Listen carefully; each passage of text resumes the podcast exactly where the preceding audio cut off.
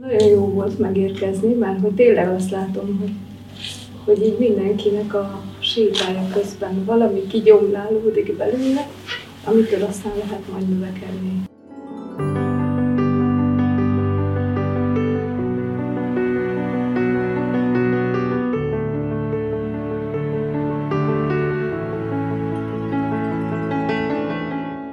Tényleg nem emlékszem, hogy mikor voltam utoljára képzésen, bármilyen képzésen. Zsigeri ellenállás volt benne képzésekkel kapcsolatban. Egyszerűen azt gondoltam, hogy a világ tele van képzésekkel, és bele, belefulladunk. Ahelyett, hogy csinálnánk. Óriási élmény volt ez a belső út. Hogy, hogy, hogy most egy ilyen tök nyugalom van bennem, majd hogy hullafáradt vagyok tényleg, tehát ez, amit mind a ketten mondhatok, hogy, hogy olyan szinten igénybe vett szellemileg ez a, ez a két és fél nap, vagy két nap, hogy, hogy teljesen elfáradtam.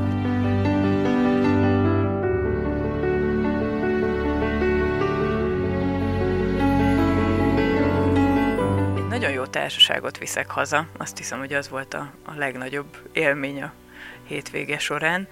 Uh, nagyon gazdag szakmai uh, anyagot is viszek haza, amit nem csak a Gyuritól kaptunk, hanem egymástól is. És valójában mindenki, minden csoportástól sikerült valamit tanulni és kapni valamit tőlük.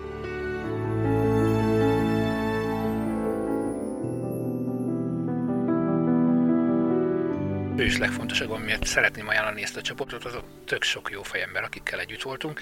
Erről lekéstetek, bocs. Úgyhogy ez nekem így fontos, hogy ne csak így önismerkedjünk, hanem hogy legyen hogy az oktatás része is úgy ott. És, um, és hogy ez annyira erősen megjelenik egyszerre a kettő, hogy ez nekem nagyon jó.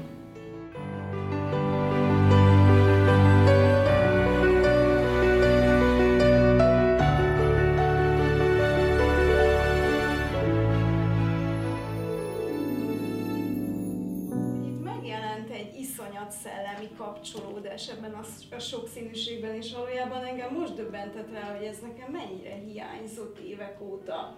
Mert ugye mennyire beszűkült világban kezdtünk el élni, vagy kezdtem el élni, élni én, bocsánat, és hogy, hogy uh, ugyan rengeteg mindent fölismertem, hogy te jó Isten, ezeket én mikor fogom el, elolvasni, megtanulni.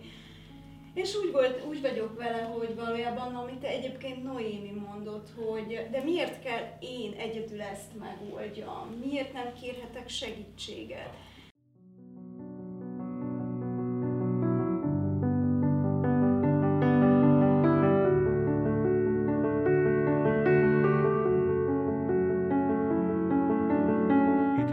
Nap után nagyon fáradtan, de nagyon örömtelien búcsúztunk egymástól, mert nem csak véget ért most valami, hanem elindult. És nem csak ennek a csoportnak a 24 hetes képzése és a közösségi alakulása indult el, hanem egy sokkal hosszabb folyamat, hiszen újabb és újabb csoportok csatlakoznak fél évenként, hogy kialakuljon egy sokkal tágasabb, sokkal teljesebb, mi serpa közösségnek hívjuk, de a sétáló kócsoknak a közössége, akiknek a tagjai, vagy aminek a tagjai egymásra támaszkodva, egymástól is tanulva, képviselnek eh, valami régi új dolgot, a segítő kapcsolatnak a lehető legtermészetesebb formáját.